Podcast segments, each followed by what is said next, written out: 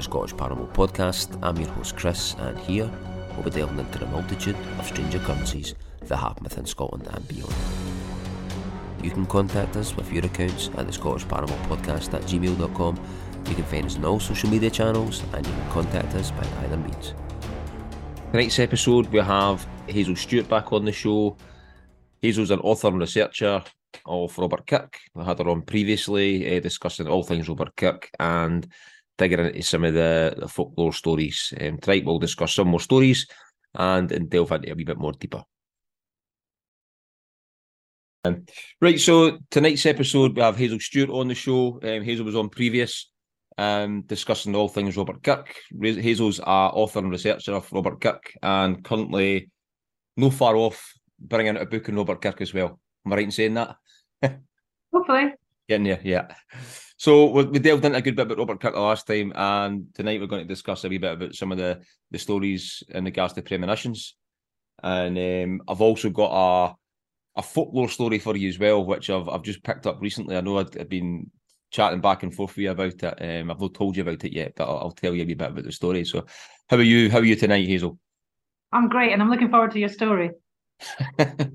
we can get right into it, and I'll tell you the story first. So, um, it was funny because when we were organising the, the meeting again, um, I had somebody contact me. I, I, get people contact me now and again with the stories here and there, and I get different people on the show.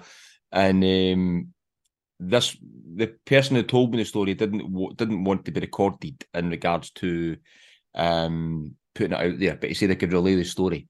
Um, just for the fact that didn't want to seem like a crazy person or or anything like that. Um, but that's that's what that's where we are these days. We're still, for what he's seen, I could probably imagine why why he can he, he feels this way as well because um, it is it's it's quite a it's quite a mad story. I mean, but it's these things happen. People see these things, um, and there must be a treasure trove of stories out there that people don't relate to anybody and keep it to themselves. And that's what I'm that's what I'm here for. That's what I'm trying to find out. You know what I mean? It's like I'm in, I'm in this for to try and find some more stories and try and dig out all the old stories for the family backgrounds and things like that. That's what I really want to try and get. Is it's not about fame or anything like that. It's, I want these stories. so um, so it was this was happened in 2016. Happened in 2016, and he was driving between it was on the A9. So the A9 to all the listeners out there, if you don't know the A9 motorway, the A9 motorway um, is a motorway that runs from the central belt of Scotland and it drives all the way up to the north coast. And it's it starts off as a motorway, changes it to a dual carriageway, and it's you could basically have it from central Scotland all the way up to the north coast at Thurso. Um, so anyway, he was on the A9, and the A9 situated between um, Stirling and Perth. So there's quite a devoid of population in between that part. Um, there are a few small towns and stuff like that. So he, he was there, and he's from roughly kind of within that area. I'm not going to tell you where he's from, but it's a, a good swathy area anyway. So he was on one of the side roads off the A9, and um, hopefully tell the story correctly. I'll need to go back and review it again, right? But he'd he'd seen uh start off with he'd seen uh it was like a, a hawk or a sparrowhawk chasing something and it was it was and it was coming towards him. I was saying it was coming against the wind, and it was coming towards him. I couldn't make out what it was. It was coming towards him, and he was in a car. His wife was in the car next to him. She was sleeping, and um, this thing was coming towards him. And he, he said the way it looked, it looked like um, the shape of a maple leaf, but it was about a foot wide. Okay, but a foot wide, shape of a maple leaf, and it was coming straight towards him um, in the car as he was driving along this road. They said there was another car coming um, on the other um, side of the road at the same time, and they actually slowed down as well um, because they think they had seen it as well. So what he'd seen is this thing came towards him. He said it looked like a, a, a big maple leaf. It was, if I can remember correctly, he said it, it changed colour. He said it was like orange in colour first. Right, you would think a maple leaf's that colour, right? People would think that. A foot wide though, right? And he said um, when it when it got closer, it, it, it changed to like any pinky colour, and the centre of it was like a more white, creamy type colour as far as I can remember.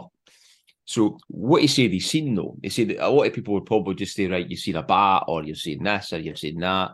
Um, but he actually seen he said within the centre of this this thing, um, he said he could see it was like the shape of a man. In, in the centre of this with wings, it was the shape of a man. And he said he could even see its face grimacing because it thought it was going to get hit by the car. And as it was coming closer, it changed, it changed colour. And it, it kind of pulled its wings or whatever. They said it didn't hit the car, but it kind of went over the wind, it kind of went over the windscreen as if like it'd been caught by the wind. Um, but he said it was he could see he could see muscles in this thing. It was that close to his windshield in the car, and he could see its face, and, and he said he could see its face grimacing. And he said the way I could describe it um, is obviously the wing of spanny it. It looked like um, a, a maple shape of a maple leaf. That kind of kind of the points in it. He said it looked like that.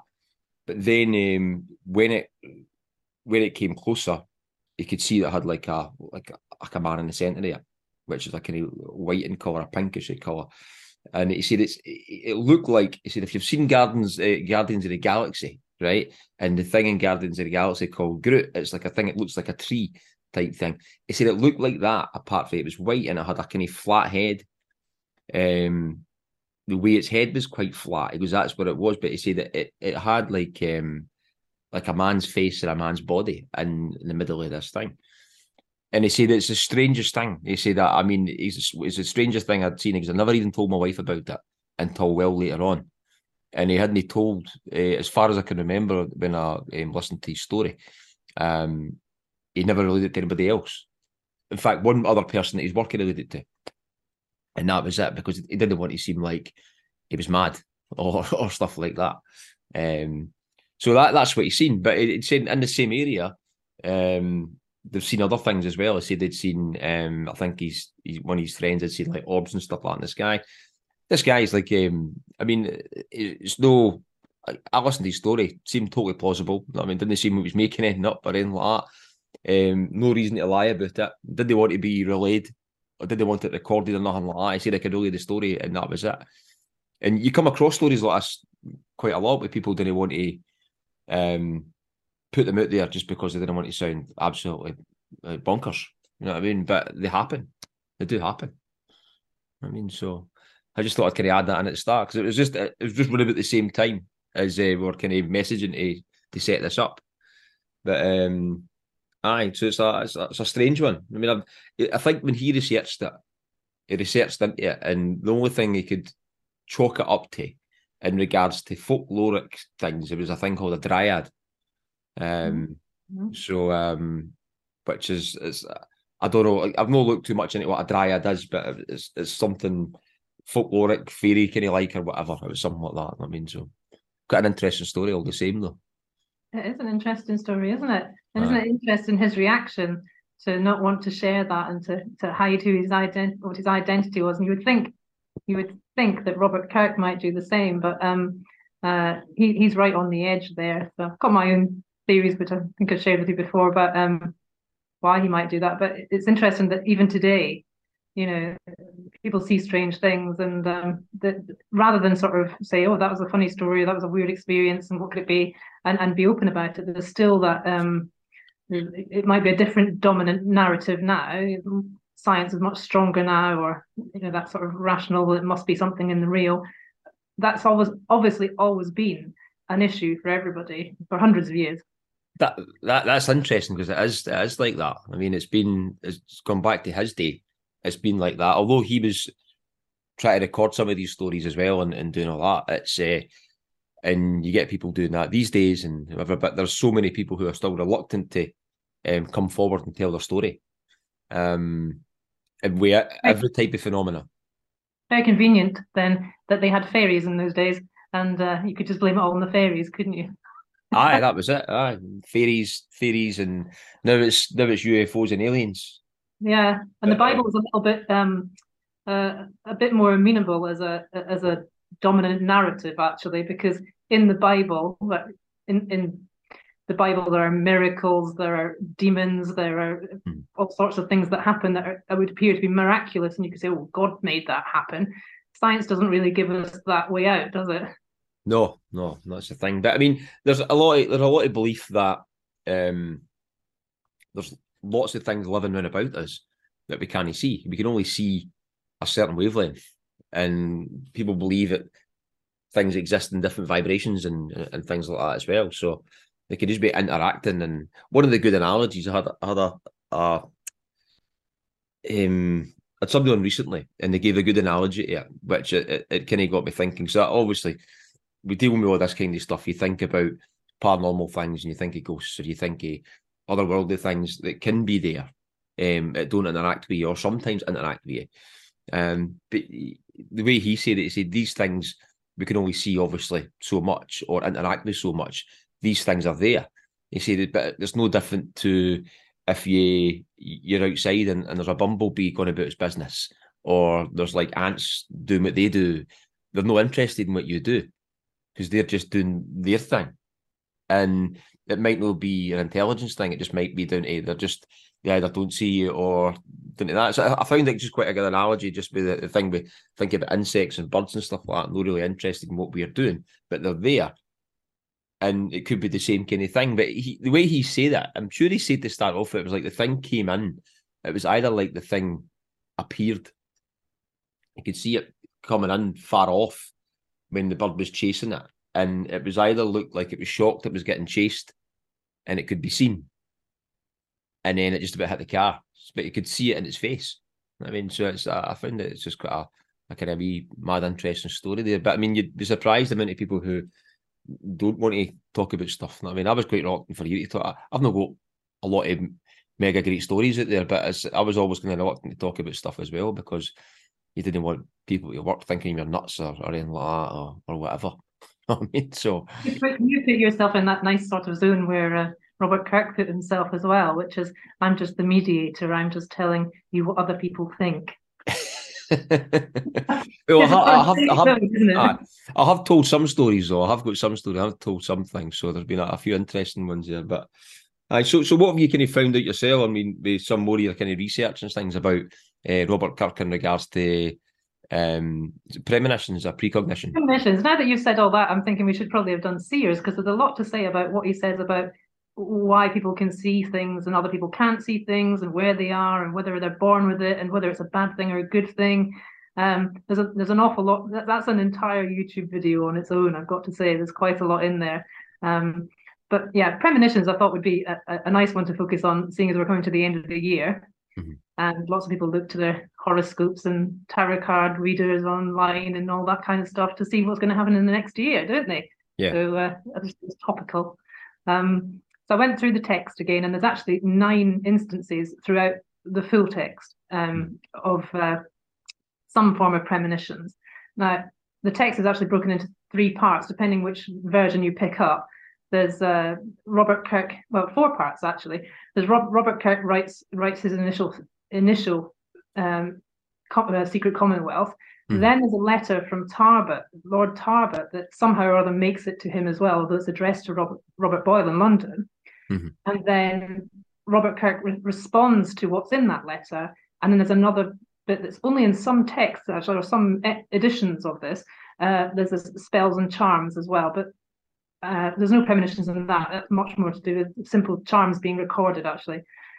Um, so across uh, Robert Kirk's first text, where he was collecting things he'd heard, stories like you do, and then across Tarbat's letter, there are nine different premonitions.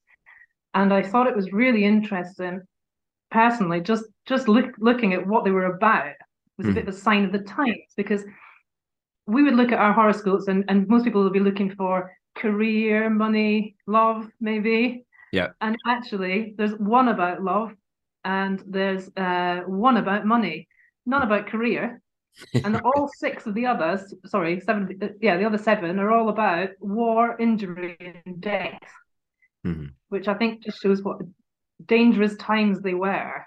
Yeah, yeah.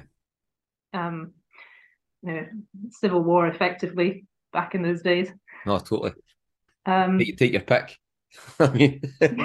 yeah, it's really complicated. That's a whole other YouTube video as well, or a whole series of them actually um, about those times. So we, we are talking about uh, 16, 1690, early 1690s, late 1680s, I suppose. And it's uh, William of Orange, um, but all the knock on effects that really, really badly, is supposed to be the glorious Re- revolution and no one died, but actually hundreds of people died in Ireland and, and Scotland was pretty badly affected as well. And it kicked off wars for several decades after that. Yeah. So uh, yeah, it really was quite tumultuous times, and it's still the times where people got hung for things and you know witches and all that kind of stuff going on. So you know, put a foot wrong or upset the wrong person, and who knows. Um, so yeah, I just thought that was interesting. I didn't know if you wanted to do uh, love, money, or some form of war slash death first. See, it's, it's interesting though. We you separating the seers from the premonitions because the but the seers don't have the premonitions, or but the seers see something would they be more inclined to see things differently? Um, so I would see, I would probably, I'd probably put them all into one category because like seers, you get, um, let's say you get seers these days, they can they can do a lot of different things. I mean, you maybe put them chalk it up to they could be somebody who could potentially see the future, or um, actually um, see things that maybe travel elsewhere within. You know what I mean? So they could maybe see some distance, a seer as maybe see something a certain distance, um, or they could maybe go into the future or go into the past. So you get, for example, um, at this day and age, you get like remote viewers. I've got I've got somebody on next week who's a remote viewer, and that that was like studied in the, the American government back in the day. They had a, a psychic spying program and stuff, and then they found that they could go into the future and into the past as well as seeing things as well. So it was that's interesting. So sorry, we'll just we'll go on about that. So oh God. I mean, all of these people are described as seers by Robert Kirk. So they've yeah. all got, you know, made a premonition and they're a seer. And he does go into who might be a seer, who might you know, and all, all, of that. But like I say, that's probably a different topic. Hmm. Um, mm. Just going through um, what premonitions there were.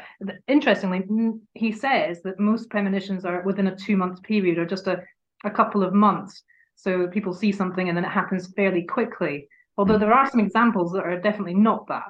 So uh, he makes these assumptions and then he tells us a story that totally undermines what he's just said. But here we go.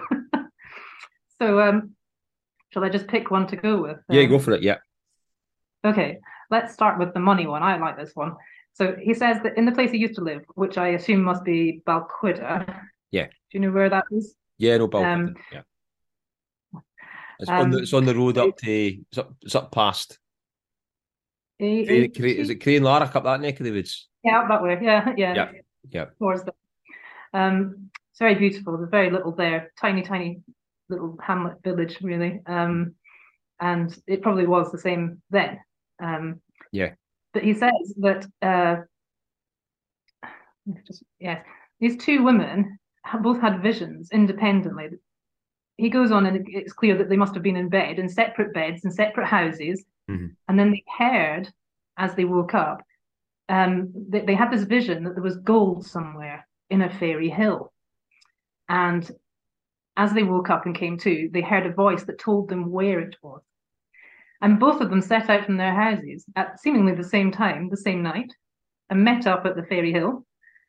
And I think this is wonderful because actually you would think they'd fight or they'd have an argument. They didn't. They decided to help dig, help dig, help each other to dig. So they dug together at this particular point, and hmm. they unearthed all these golden coins in a I think he said it was in a chest, but it's obviously in some sort of um, thing. So they unearthed all these coins, and at the time there was a bit of a shortage of grain. It was you know people were hungry, and um, it just goes to show how hungry they were because the women then decided to half the gold coins again, very diplomatically done. Uh, they halved the gold coins, took took their half back home, and they they um they swapped a dish of gold coins for a dish of corn or grain mm-hmm. back from villages and stuff around them. Um, and he says 15, 20 years later, he's writing, because he, he, does tell us what year that was. Um, 1676 that supposedly happened. Mm. He says, "Oh, there's still people with these coins to this day who who traded their their grain for these coins." Be good to get and one he, of these coins. Get get my hands on one of these coins. I know we're fortune now. Yeah, totally. Especially because say it was definitely from that particular incident. Yeah. Yeah. So I thought that was nice. They worked together. That was a nice one. And then the other nice one, I suppose, is the love one. There was a young lady, and um, that he was. Uh, now, this is actually Lord Talbot, so he's in a company of various people, but one of them is a young lady who's unmarried, and uh, they come across this man who's a seer, and they say, "Oh, is, is anyone in love with this young?" Presumably, like a test. Is anyone in love with this young lady? Mm-hmm. And he, um, this year goes on to describe that um, what this he says i can see someone right next to her. In fact he's got his head on her shoulder which means that they're going to get married. Mm-hmm. and then he describes the man to a t and lo and behold so it comes true. A few years later she marries a man who looks just like that. Mm-hmm. now that sounds like a bit of a horoscope one. Which came first? Was it that she was looking for that man or was he right? I don't know I, find it interesting though where they've got like they've got seers back in the past and people go to them and they'll ask them questions or they'll pay them money to ask questions and things like that. And and um, you get that right for the ages with shamans and all that kind of stuff as well. But it's interesting you get that to this day where you get mediums and stuff and people go to mediums and they'll ask them questions and they'll, they'll go through all that kind of stuff. I mean, it's, it's, it's interesting how it just how these people weren't burnt at the stake back then. They, they all weren't burnt at the stake back then. and it was accepted. No, and it's been riskier as that time went on because it was James James the and Sixth back in sort of 1601, 1605, whatever. Um, mm. he he was the one that wrote demonology and sort of, you know, made it a bad thing, as it were. Yeah. Um, he kickstarts all of that. So it's interesting that you know the end of that century, and you've still got people quite willingly, you know, saying that they're or middle of that century towards the end, quite happily, um, yeah, saying that they're seers and they can do these things. You would think mm. you'd be terrified. Mm-hmm. um, so the one of the other examples is of a, of a, lady who um, was sort of set up as an oracle. So here's somebody who's definitely in that, you know, this is my profession mm-hmm. um, zone. You, are claiming to be an oracle. You're definitely in the profession. definitely in the profession. Yes, it's not just a random person who sees something or somebody who's passing person that says they can see things. Um, and she was the oracle of. Uh, well, he says Collis Snatch, but actually I looked that up and it is Colonsay. Collins. So she's way out, yeah. Um, and she'd been asked, "Is the is the enemy coming anytime soon? Um, what's going to happen?" They were kind of they were expecting something, hmm. and uh, so way before the enemy arrived, good, I think it was a week or two before, um, she did see something, and she said, "Oh, they are coming," and she, I think they're coming. She said, "I don't know if they're coming or going." She said, "It's very strange. There's a there's a boat out there. I can't decide if it's coming or going the, the men are sort of backwards. I, I, don't know, they're not rowing right. There's something wrong with this vision. I can't work it out, but they are coming. Mm-hmm. Or and or they're nearby. And um it turned out when they did turn up that actually the enemy had stolen the boat from the island in the first place. So that confused her because it was actually their boat. Mm-hmm. And they were they were um although the boat was heading towards the island, they were rowing backwards. Mm-hmm. So that had confused her because she couldn't tell if they were coming or going. Mm-hmm. And I think that caused some embarrassment for the poor Oracle. no, I find that interesting. It really is. I mean, it's, it's especially as well. We just I've been listening to some of the stuff um, in regards to remote viewing, and um, it's it's just amazing that now actually they've, I mean, they made a thing it with the whole psychic spying it and all that kind of stuff. I mean, it's it's um, and people, quite a lot of people believe that everybody's got it in them to do it, mm. and it's just trying to develop it or to get it out there. Yes, finding your third eye. I've heard of that. Is totally, that. I mean, everybody can do it apparently. I mean, that's it. So if get into it or the third eye. yeah. here's here's an interesting one. That's not one of the nine. It's not actually prediction. I, I didn't have it in the prediction category, but I had it in a sort of well, I don't know where else it goes category. Um, there was a, a seer in a in a pub who, so you know, clearly he you can't tell whether these people are actually sitting in a pub going, "Hey, I'm a seer," do you, you know, taking money for it, or whether they just happen yeah. to be known as the seer of the pub. But yeah. um, seer in a pub, and he suddenly he was having a conversation, and he suddenly turned strangely and looked at thin air, and uh, they all said, "What are you doing? What are you doing?" And he said, "Oh, my mate he was trying to shove a load of butter in my face, a plate of butter in my face." Mm-hmm. They were like, "There's no one there," and he's like, "Yeah, yeah, but he's in Ireland, and we just play these games, sort of thing." So they, uh, the men, the men that were in the pub, they took down all the the date, the time, and everything, and they wrote to Ireland and got a response agreeing that yes, actually, that man had been paying that trick exactly that time. So, so for some reason, these two people could, could manage to communicate with each other. Aye. Yes, yeah. one in Scotland, one in Ireland. Mm-hmm. So that, that, sounds more like what what you're saying about that.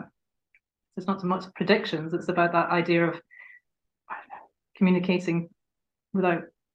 Aye, or or being there, or going there. Yeah. Yeah. Yeah. So yeah, I thought that, that, some of these stories are quite funny, aren't they? I mean, they kind of like they also a bit funny. fun with it. It's funny. I imagine I'm going around collecting these stories. and, and and how would you find out about these stories? Oh well, um, Margaret for the next town over heard this heard this story in a pub where, and then go and try to track these. It's hard enough trying to track these stories during this day and age with the social media and internet, let alone like when um, you've even got like a solid good mail service back then. That, like a a letter would probably take weeks to get somewhere. yeah, yeah, and then you know clearly, clearly people were a little bit happier to talk about it perhaps than they are today. I don't know. Okay, I think we're coming into a time where people are more happy to talk about these things. Certainly, much more interest in this sort of stuff today, isn't there, than there was say 10, 20 years ago. I think the totally. internet and, and the pandemic, people want a certain level of um, they're open to thinking in different ways. The pandemic's shaken us into actually the world way we were living isn't the only way to live, and then well, maybe re- reality is not quite the only way to yeah uh, to see the yeah. world either. So I think people are opening up to that sort of idea, which might might spark a bit of a revolution, like you know, scientifically, and and we break a boundary somewhere. That'd be interesting. Mm-hmm. It's interesting though. I mean, that's that's the thing. That's when I was I don't know if referring back to this again, but like the in the American government, they've done it a lot of different. Um, like the Russians did it as well, probably did it in the UK, but like they'd funded it for like 30, 40 years or something. And it was like Russians did, did they? No, I mean the US. Oh, it, Was, uh, it was funded by like the like uh, no funded, but I mean the, the government funded it, but it was like the military and it was things like the CIA, FBI, DIA. They all used it. They used it for loads of different things. So they would use it for things where a, eh, so people would. It was set in a way where they would have a monitor, and somebody else would give them a double blind target, and the target could just be a a set of it could just be a, a set of coordinates, and it was mainly and the person giving it to them didn't know what it was and they didn't know it was in a blank envelope they didn't know what was inside it. So they would basically um I know more about it next I know what I've what I've read about it you know what I mean and what I've looked online through years and that yeah but um so what they would do is they'd basically go into I wouldn't say a, a sort of trance type thing where they could just go there and be there and describe the target and draw it and stuff like that. And um some of them had like about a, an eighty percent success rate. Some had maybe about a sixty percent success rate, but they could basically, um, like for the DIA, for example, maybe like the drugs enforcement, they'd tell them where drugs were on boats, and they would search the boats and find them, uh, or they would maybe be able to find where there's maybe missiles getting kept in Russia and, and, things like that. But they funded it for years. I mean, they, they, they proved it actually worked. It, it started off in the the Stanford Research Institute, at one of the universities. Then it went. Then after that, it went into the into government. You know what I mean? But there was loads of stuff on it. You know I mean, it was it's quite it's quite interesting. All that, all that side of it because it gives it a bit of credence because they actually funded it for that long, and there was like hmm. lots of different people involved in it um, and doing it. But um, you've got that aspect to it. But the other thing that interests me as well was where you've got um, linked to the same type of thing. You've got the Monroe Institute. So the Monroe Institute is based in it's based in the UK and it's based in America. It started in America um, years and years ago with a guy called Robert Monroe, and he was like a media exec, but ended up ended up um, having out of body experiences and and not know what's happened to him. So when he looked into it more and more, eventually could do it lots and lots and lots and lots, and ended up uh, trained a lot of people how to do it. So like people could, he could do it, like leave his body, and he was like transversing within this um local. We used to call it, or he could go elsewhere after that, like different dimensions and stuff like that. But he was linked into a lot of the people as well who were to do with like the, the governmental stuff and that as well. It's, it's totally interesting when you actually go down that rabbit hole. I mean, there's there's quite a lot to it, but um, but all links in, all links into it. You need to go. You need to contact the uh, game show people, and because they, if, if if such a thing exists, surely they've got a blacklist of people that are not allowed on the game shows because they'll win all the money. Well, I bought a lottery ticket tonight, so I'm hoping. Think that, that one that Meghan Markle was on with the boxes. I mean, if you could see inside the boxes, you're going to win. Mm, that's it. Aye. Mm. No, it's interesting. I'm just it's just in my head because I've been reading about it and um, been looking at it for the last wee while, for the last few months. Um, and I've got a guy on next week, so it's and it links into a bit about this because it's just it's still still in the past. So obviously, so I'll let I'll let you kind of crack on with some of the other ones.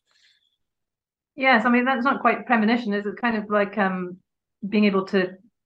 It's more like a psychicness, but it's it's in this real time. It's mm. um, whereas yeah, these these are all the ones I picked out are all to do with uh, there probably are quite a few examples of that as well, but the ones I've picked out mostly are yeah premonitions. So somebody seeing seeing in the future. Um, so where shall I start?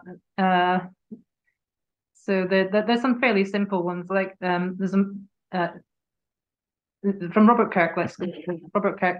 Um, there's a man who is covered in blood just appears by the side of this man. Um, you know, man walking along the, the road, and there's a a man comes along and he's covered in blood. Mm. Um, he's not actually real, and um, he says it's just to warn him that the enemy are coming and they're about to, you know, something's going to happen, and um, that's what he, that's the vision he has, and and he thinks, well, it can't be. We're miles from anywhere where anything would be happening. There's no way in the world. Mm. But actually, lo and behold, suddenly the enemy jump out. There's a nice simple one. Mm-hmm. Um, we're given a little bit of a warning um, and the other one in Robert Kirk's one is, yeah, there's one of the ones it tickles me as well. So in the pub in Killin, not a bit further north from Balquhidder, yeah. but same sort of a general area, isn't it? Um, there's a man walks in. This is quite funny.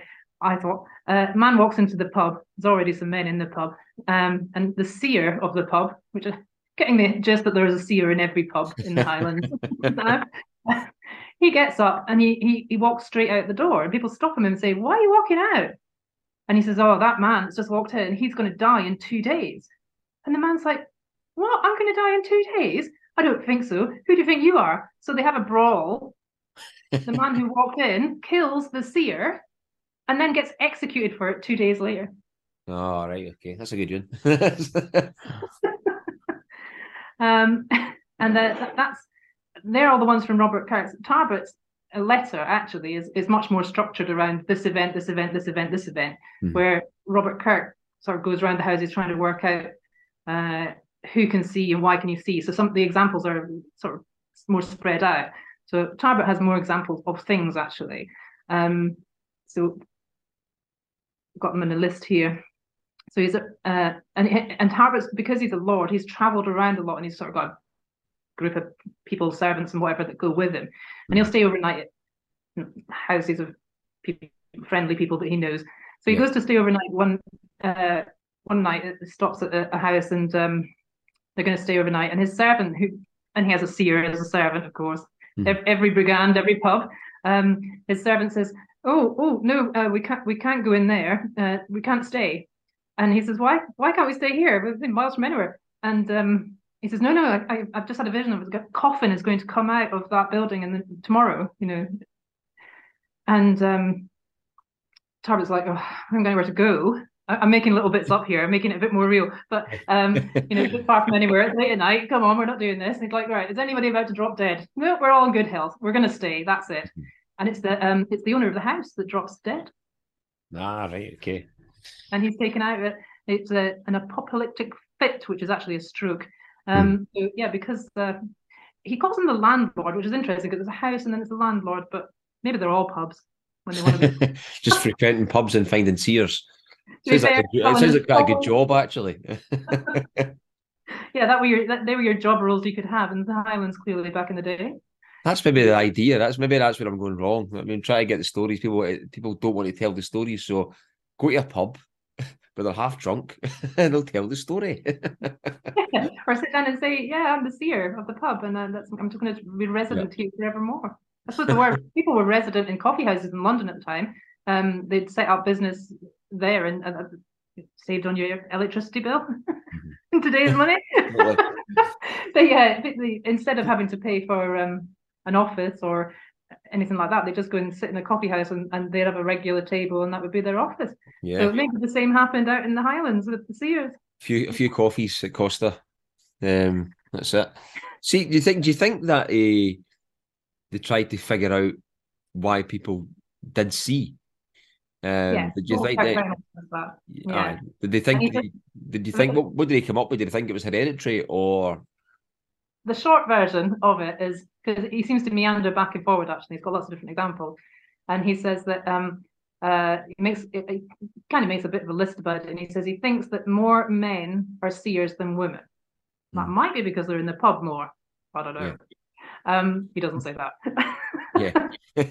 uh, he says that he thinks some people are born with it, and some people it just comes on them, and he doesn't know why, and they don't know why. Mm-hmm. Sometimes it's because they've um, he says it is possible to have an unction which will allow you to see. And there's also a really strange thing that if, if there's a uh, trying to get this right, I haven't actually looked at this bit for a while. So if you are with a seer and you want to see what the seer is seeing, you have to put your hand on his shoulder, I think, and your foot on his foot. There's some sort of thing, and the, you, then you can see what the seer sees, but only temporarily while you're in that position. Yeah. So there are various different ways that you can become a seer or see what the seer is seeing. It's, it's interesting, like wee things like that. I wonder how that was passed on, like the the how they actually understood that, and then it was passed on through maybe families or seers, and then it was passed on to Kirk and, and, and things like that. With that type of story where you need to do this and this, and, and that works. Because there's there's interesting stories these days, the same kind of thing where, as you know, you'll get people who are born with it, or you will get people who uh, just comes on them. And there's, there's some kind of stories that go about these days where they might have an they'll be right for their life fine, not had any interaction with anything, and then they maybe have a UFO counter or something like and, and then it starts to develop something from there, or they will maybe have a I don't know, maybe a, a high some in the life it's caused like a high amount of stress, and then mm. after that it triggers it mm-hmm. or it triggers something within them. I mean, but it still happens to this day, and it's interesting that it's no different from what was going on then. You think now that things are ramping up or there's more people these days. It's just no, it's it's always been there. I think the internet gives us the illusion there's more of everything these days. Yeah, totally. Aye. Yeah, it's so definitely. easy to find whatever you're looking for, and there's so many examples of everything. No, um, definitely. Yeah, but it's it's just interesting that that there's it was happening then, and um, people were tapping into it. Yeah, I always wonder whether you know it's uh, how much of it is true. How much is it that they want attention, or that that's their their only way of doing things. There's those other ways that you know psychological reasons why people might set themselves up and say they can do that. But I always wonder whether the thing about if you if it's seer can see things and you put the, your hand on their shoulder and all that, surely that had to be tested out and someone had to agree that was the case. Yeah, yeah, that's it. Aye, you're going then, right? Okay. Oh. you'd think, yeah, you'd think like the whole pub would come and oh, I want to go, I want to go. Like um, a big, bit the conga. yeah, yeah, so I do wonder about these situations. I think oh, there could be some really funny, funny versions of that. You know, horrible history style. I think, but um, yeah we could play with. So okay, there's another three examples. Um, in Ullabill, Ullabill, it says. Now I think that is not. I, I was thinking that was Ullapool, but actually it's on the edge of Loch Broom. I did look it up. All right. Okay. um, and this is uh, again, Lord Tarbat was passing Loch Broom, went to Ullapool, and he passed on the road a, see, a, a servant seer. He sounds like more of a um, farm worker type servant. Um, he was sta- he was staring strangely and he stopped. Um, he dropped his spade, spade, sorry, and stopped working. And he was working on a field. And so he said, "Oh, you know, what, what can you see? Because you're just staring into space." And um, this seer said, um, "I can see it." Well, the way I've remembered it is that it, the English army coming, um, but I think he, he described it as horses and red coats or something. Mm-hmm. So um, coming when the barley was ready to harvest, and he it wasn't sown yet. That was him digging the field. Mm-hmm. So when this when this crop is ready, the, the English will come, and um, how did he know that? Who knows? But apparently that did actually happen. It says, so it was. Mm-hmm. This happened. And I think there's an element of people wanting control over. I mean, if you're you've got no very little communication, very slow communication with neighboring villages and towns and things, and and you're constantly in fear of the army turning up. Yeah. Um, you would want that control, wouldn't you? So um, maybe he's just the one that hit on the right time. I don't know. Maybe they're all, oh, they're coming next week. No, they're coming tomorrow. No, they're coming next year. And and maybe he just hit on the right time. Who knows? Mm. But um, apparently, so it was.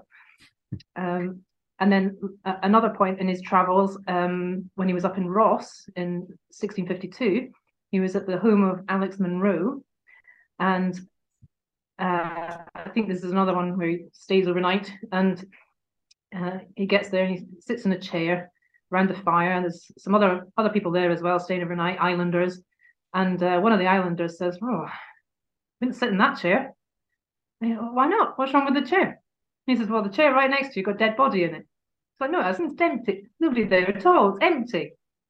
And so this the islander says, "No, no, no, no. There's a guy there, and he's got his leg over one arm of the chair, and he's slouched in this particular position, and whatever." And describes this man to a T, dead man. He's like, oh, okay. And then the next thing that happens is that someone comes to the door, um, and it's uh, one man carrying another man who's not very well and he's been hurt. Mm-hmm. So he puts. They say, "Oh, put him in that chair." So he sits. He sits in that particular chair in that very pose, but he doesn't die. So it's not quite a premonition. Mm-hmm. Nearly dies though. Was it the same guy? Well, it, it was supposed to be the same guy. Supposed to be the same guy. Yeah, and it all happened within you know the same evening. Mm-hmm. So he nearly died, but he did actually live. So, so Tarbat must have just been traveling around asking for these stories. Yeah. As well, right? What he's got. he might have been, or it might just have been that Tarbat traveled a lot anyway. Yeah. And he just came across a lot of things, and then when he was asked, um, I think because of well, Robert Boyle being you know big in the Royal Society, I think he, he just had a bit of an interest at some point. So Robert Kirk was doing some stuff and he asked Lord Tarbat, well, you know, what, what, what do you know about this? Simply because it was genuinely an interest. Is, mm. is, is Scotland full of seers? Does everybody know everything in Scotland about what's going to happen next? Mm. And um, so Lord Tarbat had, had, written him a letter that, that gave him all the encounters or the examples he could he could think of. Yeah. Mm. That's mad. That's quite mad. Like, Tarbat is an interesting character. Tarbat does have a, a great interest in uh, um, witches as well, but his, he he was uh, he hunted the witch hunters, so he's a suppose a, a, rationalist of sorts. He would see through the stories about this person's a witch, and he'd yeah. say, actually, no, that's not the case. Um, so I quite like Tarbat for that. Usually, just trying to get rid of somebody for the village. that's exactly what they were doing, yeah. Mm. or that's his that's his case. Or sometimes they get money for it. I think in Tarbat, he was uh, there was a few years where he was in charge of the courts, and he noticed this pattern. So he was like, "Hang on a minute," and went after the witch hunters. We don't we don't often hear about people who did that in those days. Nah, no, we don't. I mean, that's it. I mean, the thing we as well we we Kirk. Do you, do you think Kirk had um we're reading between the lines. Do you think Kirk had experiences in regards to himself, apart from obviously, you know, the the, the kind of folkloric experience you hear, what happened to him at the end and stuff. But I mean, apart from that, do you think that maybe he was a seer or maybe he had some experiences that he didn't relate, relate to or he just had an interest in it? Really hard to tell. Um, and um, you're right that, that what happens to him in the end, has, the, the legend of that has overshadowed everything and everyone, there's a sort of general understanding and the way he's described is that he must have come across fairies and that's where his interest came from and that's why he disappeared with fairies as well i'm pretty skeptical about that to be fair and uh, i also think there's a there's another little bit that goes in there that's to do with him being a seventh son and therefore as a seventh son, he was naturally a seer, mm-hmm. which is part of part of fairy folklore. Um, but actually, I can't find any evidence of anyone else who was ever a brother of his. Um, I've come across a couple of Kirks around about the same sort of time, but they're not re- they're not related. I've checked, so I'm not sure about that. Um, and in terms of what he writes, uh, I also haven't come across anything that suggests he. I think the he, he definitely believes, or he had any experience beforehand. So his first text, the the Commonwealth, the, the straightforward essay he writes at the beginning, mm-hmm. you definitely get the impression he's writing as an academic. Um, he doesn't believe in it. However, yeah. he may be masking it. He may be thinking, "Oh, that's not that's not good. You know, it's embarrassing. I'm not going to let let on that I know about it. I'm just going to write about it as if put himself yeah. in that space." As as he then responds to Tarbat's letter, it becomes a little bit more confusing because he starts relating to, ah, but this happened in the Bible. Oh, but that happened in the Bible. Oh, but this happened in such and such. And, and he's referring to ancient texts and things. And you can see him sort of almost working himself into maybe it's true. And that almost makes me think that he never did have any experiences prior to writing the Commonwealth, because otherwise he would have been a little bit more confident when he got to that, he, rather than going, just just the way he comes at it, I kind of think he didn't. But, but he, it was very difficult if everybody around you sort of believed in it, wouldn't it? Yeah, but even at that though, or if they didn't believe in it and they seen it as, um, if people didn't believe in it and they seen it, there's like maybe a, like people it didn't as in notoriety or whatever else. So maybe him looking at the like the Bible stories and so on is maybe actually putting out a justification that some that that it does link in where and it's is trying to convert people in a in a underhand kind of fashion. you know what I mean? If you know what I mean, no underhand, but look at it in a sense where well, this could potentially happen because it happened here, or they relayed this here, or this story yeah. was there. You know that, yeah. but, but no really. The idea that there's more, there's more in heaven and earth than we, we can perceive, you know, and um, uh, here he is writing this thing. He never says it, that they don't exist. He just writes the, about it third person academically, Mm-hmm. And then when he when Tarbat also puts his name in the hat, he's like, well, actually, you know, maybe because you know God's done these miracles and these things have happened in the past, and if we believe that, then why can't we believe this? But mm-hmm. yeah, he doesn't um he doesn't relay any any any instance in which he's seen something, which mm-hmm. is the important bit, I think. Is he is his grave empty? Ooh, good question. Um, the question I got asked recently, and, and, I couldn't remember if it wasn't. Not... Sorry, on you go. Yeah, so the, the, the legend kind of records that it's full of rocks, that his bones are not there.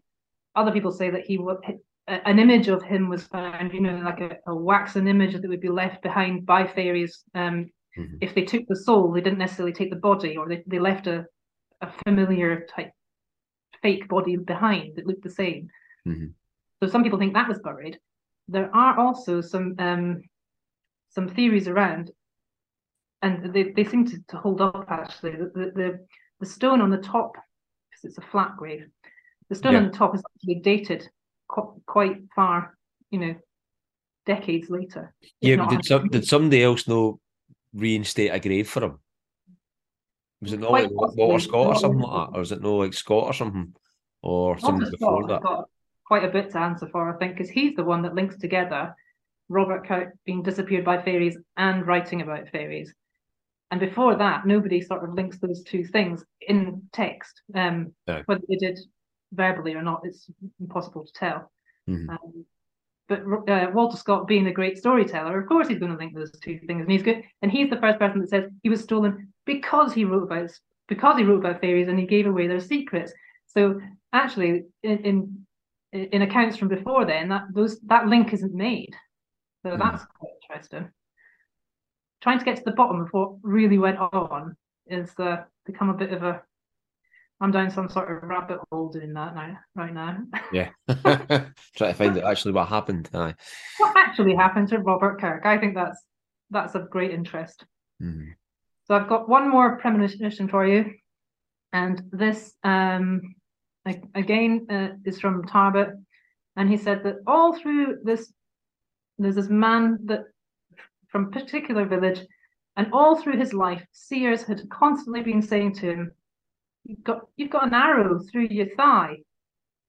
He's like, well, I haven't. He's like, yeah, but one day you will. So his whole life, he's waiting to have this arrow shot through his thigh. And everybody else like, when's this arrow going to shoot through eh, your? no, do you know what happened yet? What's happening? There's not even a, there's not even enemies around. Who's going to shoot you with an arrow through the thigh? And then he dies, and everyone goes, "Well, that was a lot of rubbish, wasn't it?" All these seers, all of them, they all thought he's going to get an arrow through his thigh. So they go and they, they go to the church to bury him, and give him his funeral, and and as they they turn up, rock up to the church, there's another funeral party run, rock up to the church at the same time, and they have a bit of a fight over who's going in first with their corpse. And in the course of this, in the course of this fight, an arrow is shot and it goes straight through the dead man's thigh. that that that bad a fight at a funeral. That's that's uh, although you still get fights at funerals, mind you, in Scotland, but uh, people drinking too much and stuff. But uh, that's quite mad, actually. Fighting with um, maybe like a crossbow or a, or a bow or something like that. Somebody get an arrow through the leg. A dead man get an arrow through the leg. Uh, waste of an arrow through the dead man's leg. yeah, there you go. It came true. It did come true in the very, at the very end. So there are all the premonitions that are in um, in in the text and the larger text. Um, but like I say, none of them are um, you know what's going to happen next year and uh, mm-hmm. Who's going to be king. That would have been a useful thing for someone to have predicted, but. Uh, no, I mean, I just I find the whole thing interesting. Just that they were what they were looking into and following the stories up and and try to gather them and, and things like that. Um, as well. I mean, it, it is. I, what I, what I did find interesting before when I was speaking to is like the kind of um, I'd call them portal stories. I mean, with people disappearing and, and or reappearing. Um, yeah. I found them quite yeah. interesting. At certain places, of people disappearing and stuff. Um, you still get things like that going on. I mean, so it's quite makes you wonder, doesn't it? Mm-hmm. Yeah. So how how how are you getting on with the book? Ah, well, uh, yeah, I've written quite a bit this year. I think I think these things take longer. Some some things I've written in the past just happened sort of by accident, and and you, you're like, oh, that's been published before you know it. So, and then other things take months and months, and and to be fair, in the past, things that have had illustrators for that's taken longer. Mm-hmm. Uh, whereas this one doesn't need an illustrator, so I thought it'd be quite fast. And actually, no, it's not because uh, there are so many different accounts of uh, Robert Kirk uh, even you know I'm only really looking at the ones that are predate the the internet because um, the internet is full of things that refer to them. So I'm like, right, I'm just going to stick to them. But yeah. even um, going through them, uh, try to write myself an, an, essay just to keep me straight on them and hmm. what they say, and because they don't agree on anything. They don't agree on dates. They don't agree on how, how many wives he had. They don't agree on what, what how his family lost their money when he was a child. They don't agree on anything. They hmm. don't even agree on how many children he had. So trying to work my way through all of that, I've ended up with a sort of 10,000 word essay going on for on that with a big grid. And uh, imagine if I'm a complete nutcase down a lane, you know.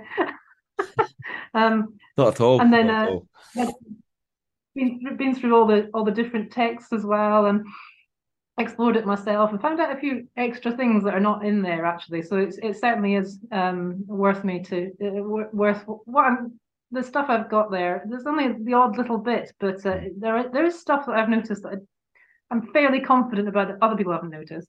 Um, in terms of just the text itself, and then working through his life, I, because I'm trying to write a sort of linear, um, you know, and this happened next, and this happened next, like a story. Yeah.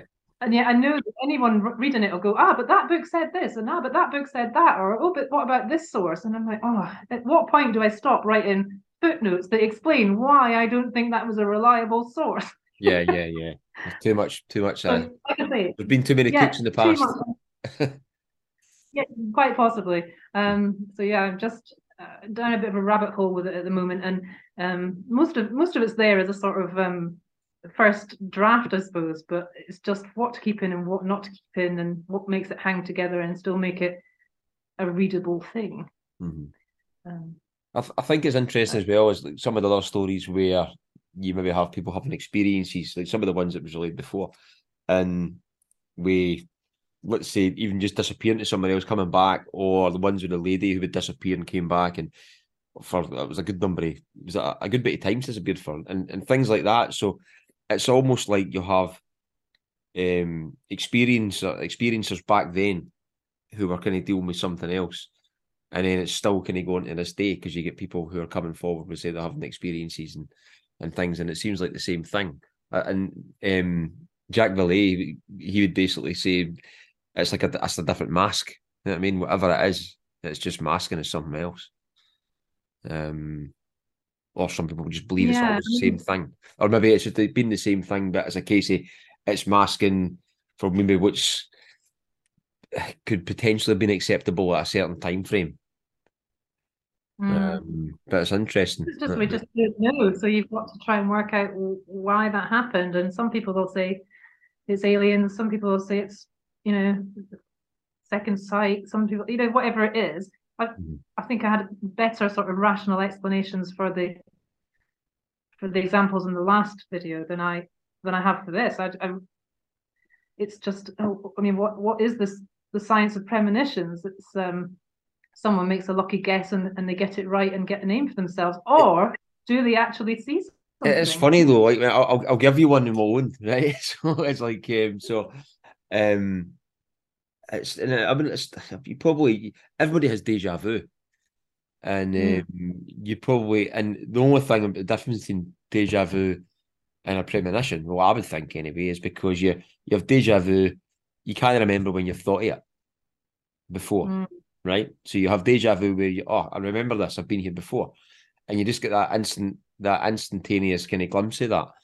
Um, and you could maybe you maybe just see a few seconds ahead just at that moment, or you just kind of have the same kind of feeling you've been there before, but you think you've been there before.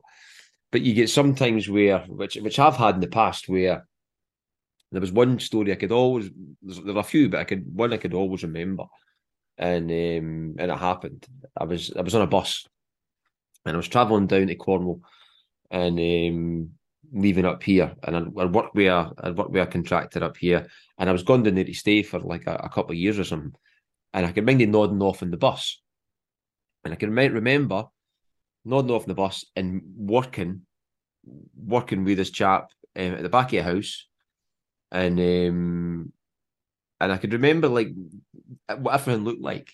I could remember that what the scaffold looked like, what we were doing, where we were working, the house type and what he was saying, just in a kind of small instance, maybe just like a, maybe a fleeting minute going through it all. All right. And uh, it was like one of these sleeps you get when you're you're just nodding off, but you're no you're no sleeping, you're no awake. And it was like that one when you're just and it was that instant. It was kind of like maybe just nodded off for like a few minutes. And I had this, and I could remember it, and it, it didn't just disappear from my mind. I could remember thinking, "No, that that'll no happen because um, I'm going down here to stay for like a couple of years. My mum moved down south, and um, I kind of thought I'm going down there. I'll probably not see him again. I'll be working up here again and all that kind of stuff. And and it, I went down there and I stayed. And my mother died after a year, and um, I came back. I came back up the home. I came back up to um, Scotland again, and within like half a year or a year's time, I was back working with this guy again, and I was in. I was at this this building, and it just and it was like I never remembered that that actual bit I could remember when I remembered it at the time, and it wasn't until it happened again I thought, I know when I've remembered that. And it was that everything was the mm. same. Everything was the exact same. And I could remember the back of the house, I could remember what he said, and it just when he said that it clicked for whatever he said at the time, it totally clicked, and I could remember everything. And but it was the thing with me was I could remember when I remembered that. No just like deja vu. Because deja vu might just be these wee instances, wee glimpses, maybe the future or whatever else but you've not remembered when you remembered it or when you've dreamt it or whatever else.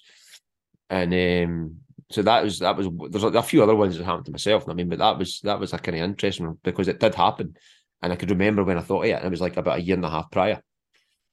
Um, there's another one as well. Science was, would take you down the route of um, you know, time space continuum and whether or not there are wormholes in that. Um, whether or not you know is is time and space a, a static thing that we travel through rather than something that's ongoing. And um I don't I'm not a scientist I don't know about these things but you know that I, I think a lot of the stuff that comes across to us as the unknown at the moment. Um probably well it must have some sort of rational explanation. It's just that we haven't yet understood what it is and that would be the same for the, the case for robert kirk. I mean some of some of the instances he describes you can now sort of pinpoint oh well actually there is a condition. It's quite rare but every now and then there's a woman who after birth does such and such. Um, and he describes exactly that, but they didn't know about the condition then, and it would have been so rural, and they would probably not have come across another one, you know, example of that. It wouldn't have been known by medicine at the time. So of hmm. course they put it down to fairies, but or they put it down to some sort of supernatural thing, but it is actually a medical condition we know now. So maybe we're just at that stage where there's another leap to be made, and we'll find out why these things happen to us. And maybe you're your your memory it's almost like a memory that you had in, in yeah. on, on, your travels of a, of a, a, future event isn't it? Well people i mean people think that I mean, well, some people think anyway that times all all times are happening at the same time. Yeah. Um, like linear and it's like well no linear but like at the same kind of time out the way rather than like um, on a cycle. But um that's kind of one one aspect of looking at it. And but I think if you if you look at quantum physics, I think they can explain it. Um, I've still to read that book. still to read that book. Um, but I interested. I had another one where it was um, it was a it was a just a dream. It was a strange, strange dream, and it was before COVID, and there was people um, in white hazmat suits, people in white hazmat suits, and they were they were dragging people away and stuff, right? And this is well before COVID, and and it was I could remember I could remember I was walking. Sorry, say that again. It's just the image we saw from China right at the beginning when nobody believed it.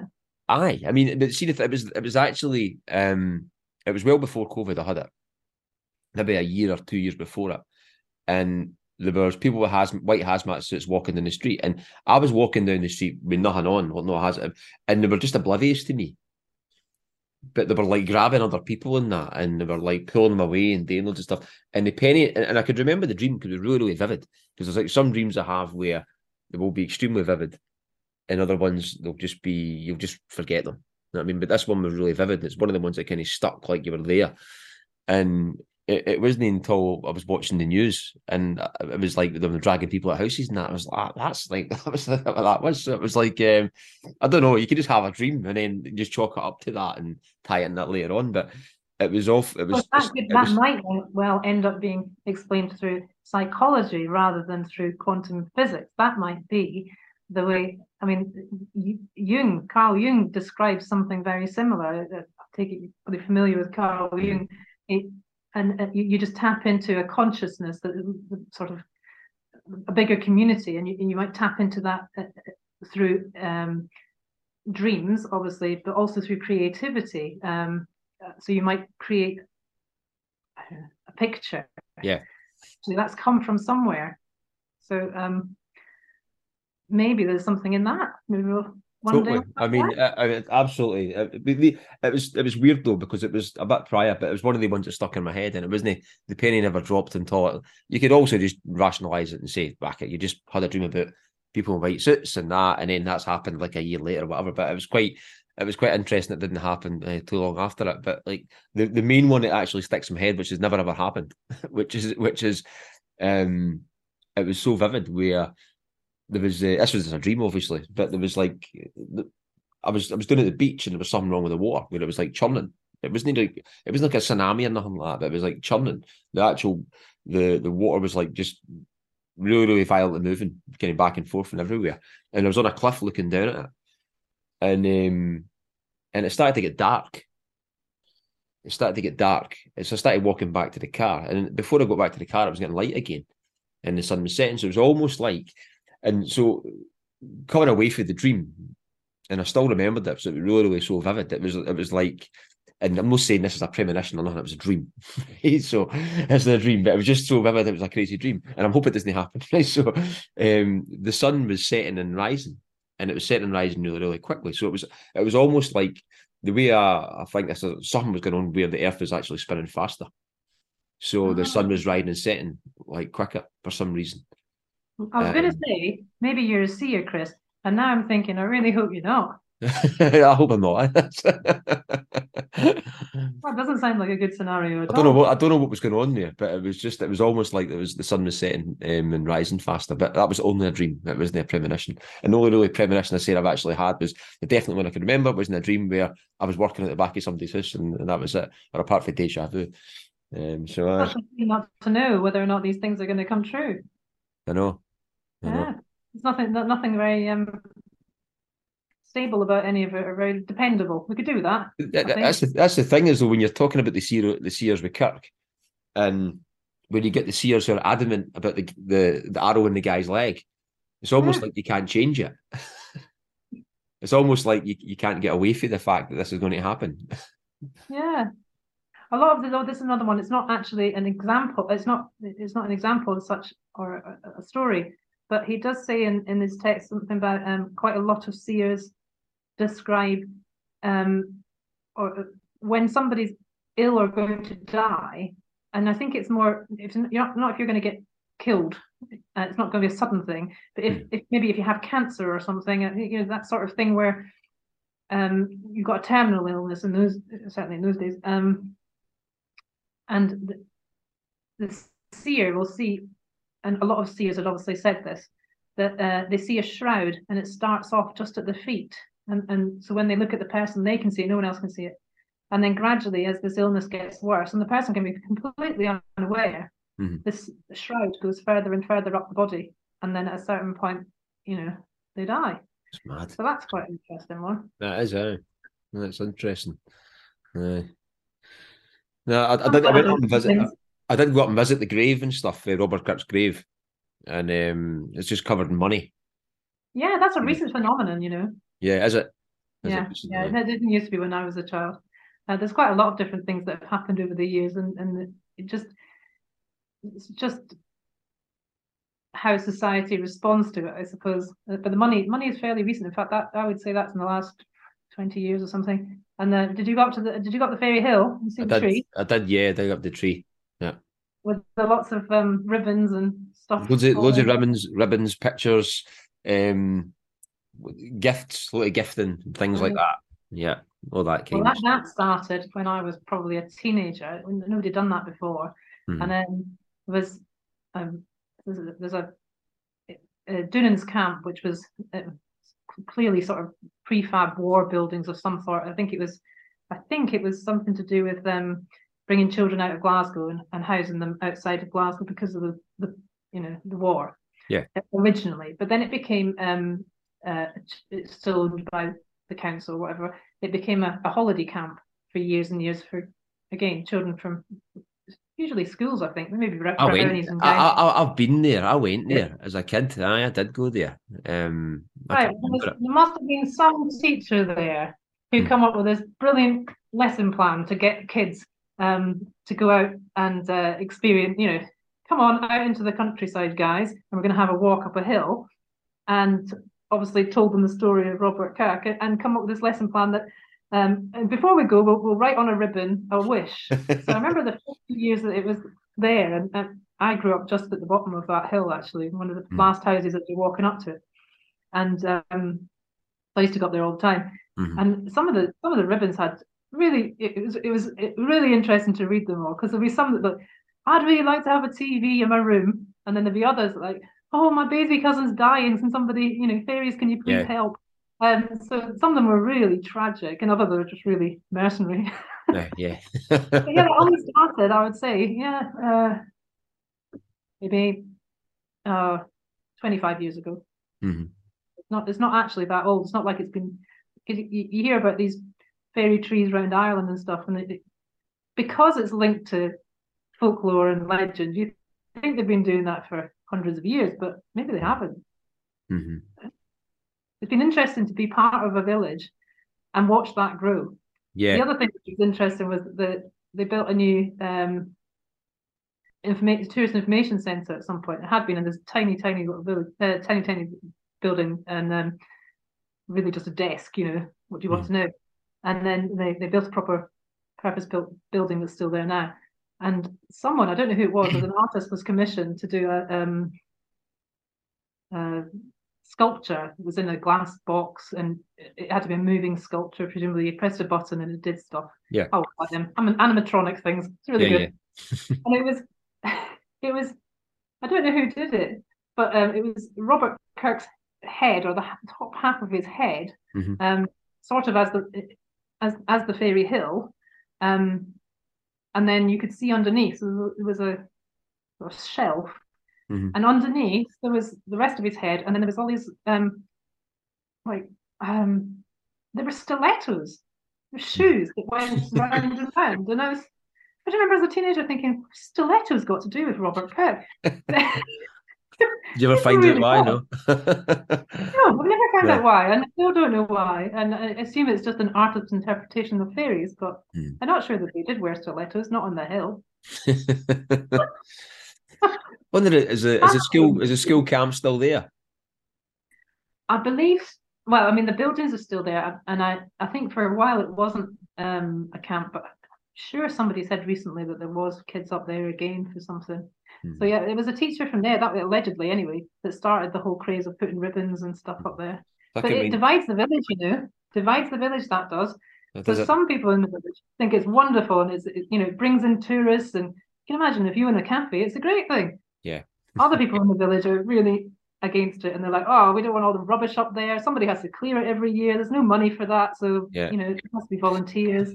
and they, they don't like it because it's a sort of you know not very ecologically sound and they there's lots of rubbish. Can't take away the gifting. No, it's like you were struck down. I was quite like that. I thought oh, it was quite nice because they're making more of it, and I think probably the, the village doesn't really cash in, as it were, on this fantastic legend that's on their doorstep, really. Mhm.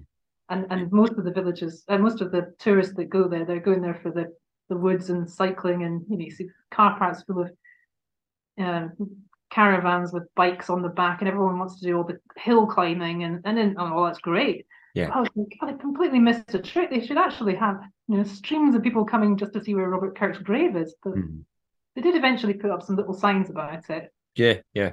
I say eventually. I, I, I- obviously I'm just of an age where no one made anything of it when I was a kid, and then um, some point there was some sort of regeneration, and uh, there's a there's a couple of little signs now, and and the Forestry Commission did some bits uh, with the trail up the hill and things.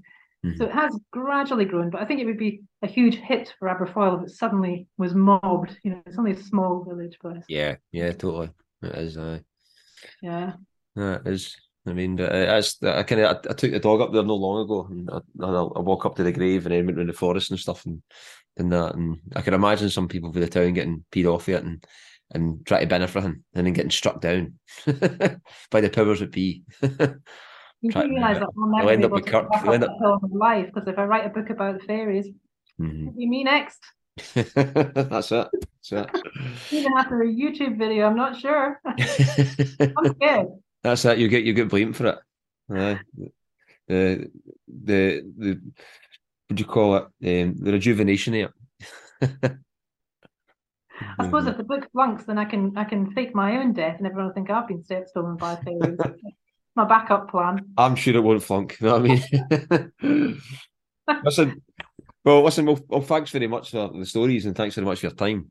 And um, I'd also like like you let me know when um, your book comes out.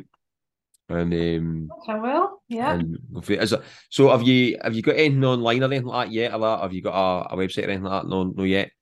Uh, yeah, I think I gave you my website address last time. Um, Aye. it's I need I need to revamp it. So um, at, at the moment, it still sort of showcases my children's books. So Mhm. seeing as I'm moving into an entirely different area, I think I'm going to have to give it a bit of a revamp.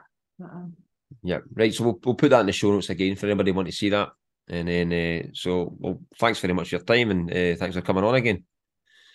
thank you for having me. Enjoyed it. More than welcome. And your story. Very Thanks good. for that.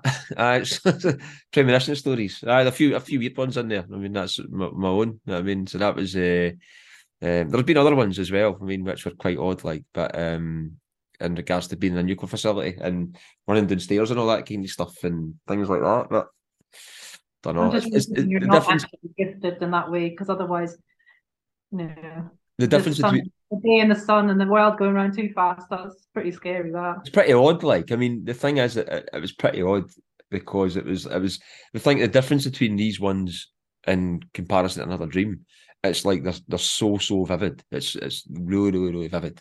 It's not like a normal dream. It's like you're there, and uh, there is a difference between them. There's only been a few in my lifetime. You know what I mean? And the the one with the guys in the white suits was one. There was like they were proper like it was the funny thing was it was well before COVID, and it was like the proper kind of hazmat suits with the internal um, air tanks and all that kind of stuff. So it was like you can imagine the suit, but it's, it's not just a hazmat suit. It's like a, it's like a proper hazmat suit with the air canister inside. So you can imagine like a fireman would wear like an air tank in his back. So it's like a suit that contains all that. So um, it was just odd. I mean, um, the penny dropped when I seen them in China, but it might have just been anything else. But um, there's been a few mad ones. I mean, but that one with the world thing. I mean, it wasn't the world. That's what I chalked it up to being the world because it was just it was the the sun mm. setting, the sun set, the sun setting and rising fast. Oh, I'll tell you another one which I forgot about, and it played into a bit of deja vu. And this did happen, right? So I was um I was at school camp, no that school camp, um, but I was at um Lagganlia school camp, which was it's it's um one of the ski resorts up in the Cairn. It's like the one of the kind of ones far east, no far east in the far east, but the far east in the Cairngorm. So it's like you've got um what's the name of the hill? The Lecht. So you get the Lecht. You know where that is? Mm. So you've got so you've got the Cairngorms, like the mountain range with the with the ski resort. Over for that, like further over the next mountain range, there's one called the Lecht, and you need to kind of drive through to, to get to it and stuff. And we we stayed at a some school camp there, and I was in first year. And I could remember, I could remember the same thing happened when I was younger. So, as I was saying, I forgot about this one actually. So the same thing happened. It was like falling asleep, and uh, I had I had this like short snippet, of the dream, me talking to somebody, and so what it was is, um, well before CDs, well before CDs, when it was like a tape deck player and stuff like that. I was I was standing in a place and it was like it was darkly it was darkly lit with flashing lights, and I can remember standing and I was and I was I had a disc in my hand, like a silver disc in my hand, and I was talking to somebody, and I said, "What is this?" And in my, at the time in my dream, I never knew what it was. Right, I just seen it as a silver disc, and I didn't know what it was at all. Fast forward, like maybe I don't know how long it was. Not I mean until um, that happened probably when I was like in primary school or something. I could remember it vividly when I got to this, I was in uh, high school and I was maybe in like second year or something, and I, and I, I went to this place, and I could remember CDs and all that were coming out and all that kind of stuff, and it was I could remember being at this the same place and asking the person, "What is this?" and it was the same person, and it was the same thing. I was only asking what what um, I, I was only asking what um what album it was. Mm-hmm. I wasn't asking, but in my dream back in the day, I was asking what it was, and I kind of interpreted it as I didn't know what the thing was. But I was actually fast forward a number of years. It was what was the what was the music, and it, it was like everything was. I, I, was, I don't have the gift, but I think you have. Everything was the same. I mean, everything was the same. It was dark lit because it was like a kind of disco thing we were trying to have as well, and was flashing lights. So that's what it was. Everything was the exact same. So I so that what I forgot, but that was a, an interesting one for back in the day. Um, but I, anyway, you make your own little book all about all of your different things. Well, I'm looking into. I mean, I'm looking into um, remote viewing. Um, so I've read like all Robert, Robert. Um, I've got to say Robert Robert Monroe's books. That's was the guy. He started off in the 50s having out of body experiences, where he would leave his body, and he ended up he done um, he, he kept it to himself for a while. He thought he was dying, and he ended up uh, he managed to he managed to have a process where he could actually do it quite easily, leave his body, right? And then uh, on demand. Sorry, say that again. On demand. Like on demand. Aye, aye. He could leave his body, so he could he could he could put himself in a darkened room and leave his body, and he would go. He could go anywhere. So he had like things where it would be a case of it was like right on on this on this dimension where we are in this world, they called that like locale one, and then mm-hmm.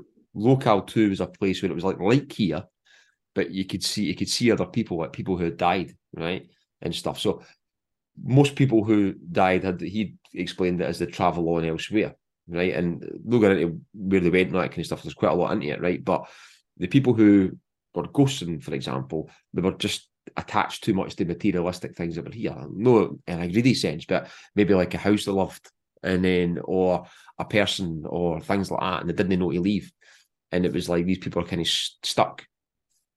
And so that was kind of one aspect of the ghost thing. But it went elsewhere, as in like any other type of dimensions, which were all in the same type of place, but on a different vibration, right? None of that's basically um, you can't bring him back and say, "Oh, I've seen this," and believe me, right? Because you could just interpret it as it's just in his mind. But he did mm. do a lot of scientific tests where where he could basically um, they were in one room, he would leave that room, go to another room, and tell them what was happening in another room, or who was in another room, or what they were doing. So he could do all that kind of stuff. And they tested it numerous times. So it ended up uh, he started this thing called the Monroe Institute, and it's, it's, it was, it's been going on since like the 60s or something. He started that in the 50s. I think the, the Institute was like in the 60s, 70s. And so he was developing all types of thing um, to do with psychics and out of body experiences and, and things like that. And he ended up, he developed this thing called um, hemisync.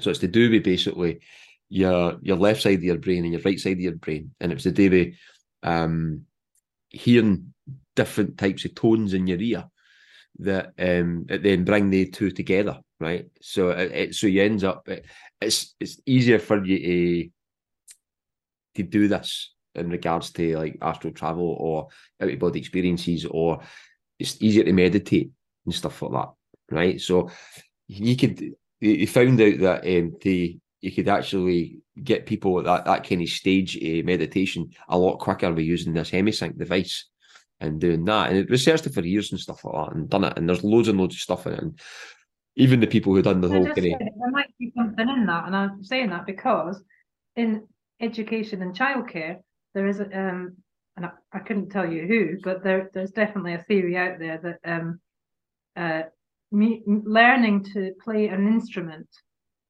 actually has this healing quality. And the reason it has it is because it links your left and right brain. It uses both sides of your brain. Mm. That sounds like a sort of similar thing. Well, he he had a thing where they would do that and it would make it easier for you to like out of body experience or get a more meditative state. There's different ways of working with the hemisync stuff. But he developed this whole um he was in contact with other things, right, elsewhere. And he was basically trying to help to awaken people, right? So that's what the whole kind of thing was to try and do. Everybody had this on them to try and bring it forward and try and do this.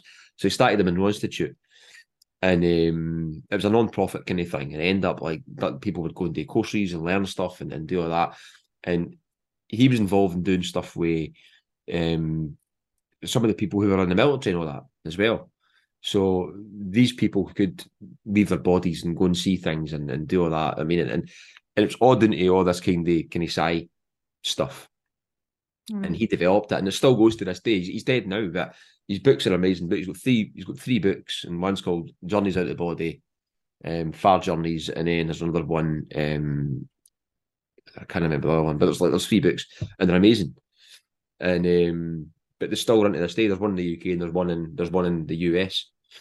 And as I'm saying, it's just it's, it's totally interesting. So I've just actually been through reading. I'd actually read stuff on astral travel and going back when I was 18, and then um, and read a few books then, and then I ended up I read uh loads more recently, and then I've just linked in with this. I've got a guy on next week who's a remote viewer. They actually get paid. They get like some of them like I've got their own businesses and they get paid by companies to to look at the stock exchange or to to find things. What um, is the definition of a remote viewer? Why is that different from a seer or a... Because it's well, they they see it as I think this it's been described and they see it more as a a brain process rather than it's like they try and keep it away from the woo, if you know what I mean. So it's like the the woo being um a bit airy fairy, right? So they try and keep it away from that. So it was like a military designed thing where you could do this and anybody can learn it. To this guy, I was listening to a podcast. This guy, Joe McMoneagle, he was like the number one person who done it in America. Where the um, he was the first candidate, and the government had done it. and they'd done it for years, and they trained loads of other people and stuff like that. And there was this thing in Japan where they were trying to find um, lost mummies, the ex, these emperors and all that kind of stuff. And they ended up, he went and he found them and all that. Found them in this obscure island. And um, it's amazing some of the stuff. I mean, but it's totally provable. The thing, this is, it was a factual thing. It was in, there was loads of different in programs in America and the government. One was called the Stargate program. Another one was called um, oh, what was it? I can't remember the name them all, but they, were, they ran for years anyway. And there's a there a film there a film on. It was a more kind of tongue in cheek comedy film called Men Who Stare at Goats, and it was George Clooney was in it. Yeah. yeah, George Clooney was in it. Yeah, it was based on a true story. You know what I mean? So, um, but it was more kind of that was more tongue in cheek, a bit of kind of stroke comedy about it. But that actually happened, and that was kind of like what the film the film was about. You know what I mean? So, uh, interesting though. What do you think about all uh, you know the big ones? What do you think about like Nostradamus and um, Baba Vanga? I think her name is, isn't she? The ones that predict big. I've stuff. never looked into Baba Vanga and like that. Nostradamus. I mean, I mean they've got all his stuff is written in code, so it's it's. I don't know how people can totally just decipher it and come out with and say, "Oh, it, it means this." I mean, I mean, a lot of that stuff like seems to be just pulled out of hat. I think. You know what I mean? It's like although you could maybe interpret it, some things. I can mind of looking at Nostradamus years ago and I'm relaying stuff about Hister. Um, and things like that, and they relayed that it must be Hitler. Yeah, there was- there And- was quite and- a good quatrain about that, wasn't there? But maybe it's one of those things. He, he wrote so many quatrains that and it's over such a long period of time, you could always find something that would work. Aye, that's it. I mean, that is it. Uh, Derren Brown would say that's what that was. See, I can Derren Brown looked at a remote view and he kind of poo pooed it, saying the guy that had said they, it was the same kind of thing. He said he's, he's you put that many different things in there that he could just pick what one he wanted to do. But the thing in the where they done it in what the guy was saying when they done it in like America with the, the government and the they started it because the Russians were doing it. So the Russians Ah. were doing it. They had like some like kind of like people doing psychic stuff and all that kind of stuff and protection and and trying to have seers looking at stuff and secrets and all that. And even like Hitler and that did it as well in the Second World War. They used to have dowsers try to find like submarines and stuff. So Well, I think did- most of the most of the royal family, you know, the, in the past, uh, they always had someone, didn't they? I mean, Russia was famous for having. aye, Rasputin and stuff like that. Aye. Mhm. So they had all that kind of stuff. So the, the Americans they looked into it, and they could see this one guy who was um who was really really good at it, and then they had more people training people and stuff like that. And they had this program where it could it, it- basically worked, and uh, totally interesting. But you can still learn it to this day. And as I'm saying, people people learn it, and they use it for a number of different things. You know what I mean? It's like some people just work for companies and they'll they'll do they'll they'll find certain things for them or things like that. I I mean, know. some things have got to be based on this is the most probable outcome, or this, you know, they've got they've got inside information, or they can see patterns and how things happen, and you Mhm. know, I, I I try and you know, as everybody else does, tries to make predictions about who's going to be next prime minister, or who's going to win this, or that kind of stuff, and I'm invariably wrong because I've clearly got no talent whatsoever for that sort of thing. Um, uh, in fact, they would they would do stuff like that. has got to be the asparagus lady. I like her because she's just so blatantly like, oh, I just pick up the asparagus and it tells me what's going to happen in the world next year. the- Like, these guys, uh, the- these guys would basically go. They could go and like biolocate into another facility somewhere and like read name tags and files and stuff like that. I mean, they could do all that type of stuff, and they would draw. They would draw maps of the areas, and they'd show what thing was in them, and they could show it to a T. And there was other ones where they've been. There was ones as well where they've been. They, they, they kept getting these locations, and there was like a, a strange one where they would get this location. It was on Mars, and they didn't go. They didn't get told it was Mars, but they seen. um There was like a massive pyramid on Mars, right? And this is one of the interesting ones. I've seen this like massive pyramid, and it was almost like someone was trying to communicate with them, and they gave it to like that's that was a total blind target, they didn't know. They just relayed that, and they thought this this must be a new find, thinking it was on the Earth, um, because it's a lot bigger than one at Giza, right? And they gave it to a few other remote viewers as well, and they seen the same thing. They all seen the same thing, and and the target was the target was something like it was something crazy like uh, Mars, and it was like um, X amount of like tens or hundreds of thousands of years BC in Mars at a certain a certain point, uh, a certain kind of like um, geographical point. but the thing is, they said that the thing is that they didn't. It didn't really matter about the actual location because like what they would do is they put right coordinates down and they could just go to that coordinate. But it didn't actually matter what the location was. It was just mainly that um, they could be able to find what they were looking for. So if they wanted them to go somewhere, they could actually just go, but they couldn't have the person in the room knowing what it was. Um, so I had to be double blind. They wouldn't know what it was, and the person wouldn't know what it was. It had to be somebody else would give it to the person, no tell them what it was, and then they would basically so they would they would basically be prompting them stuff like what can you see, what can you feel, what can you smell, and, and all that type of stuff. It's totally interesting. They're they're actually they're, they're, if anybody wants to find it. I mean, are these written up as sort of experiments? Is that what you're saying? I mean, I'll tell you what. I mean, there's a thing on there's a thing on YouTube, um, called I'll send you the link for it. It's free and it's a video. It's a it's a film free on YouTube. It's a, a documentary and it's called um, it's called what's it called again? It's called I think it's called what is it called again? Psychic Spies or something like that. But, but it's, it's a documentary and it's got like the guys who were involved in the some of the projects and all that kind of stuff and they were like physicists and stuff like that. You know what I mean? And they, they ended up developed it and, and done it and they could do it. And um, I'll send you the link for it. It's, it's quite interesting, like. Um, but it's what to do with like what happened in America and the and the Russians and stuff, and about what the what the, how long it went for and all that kind of stuff and how they developed it. It's interesting now because there's loads of stuff going on now, as I said to you before, in the American government with the disclosure process. Because now they've done things in the government where they're trying to some people want to try and get the whole UFO carry aspect thing out, right? And there's there's factions within it, but they've done things now where they've done things through Congress. They've already had hearings about it.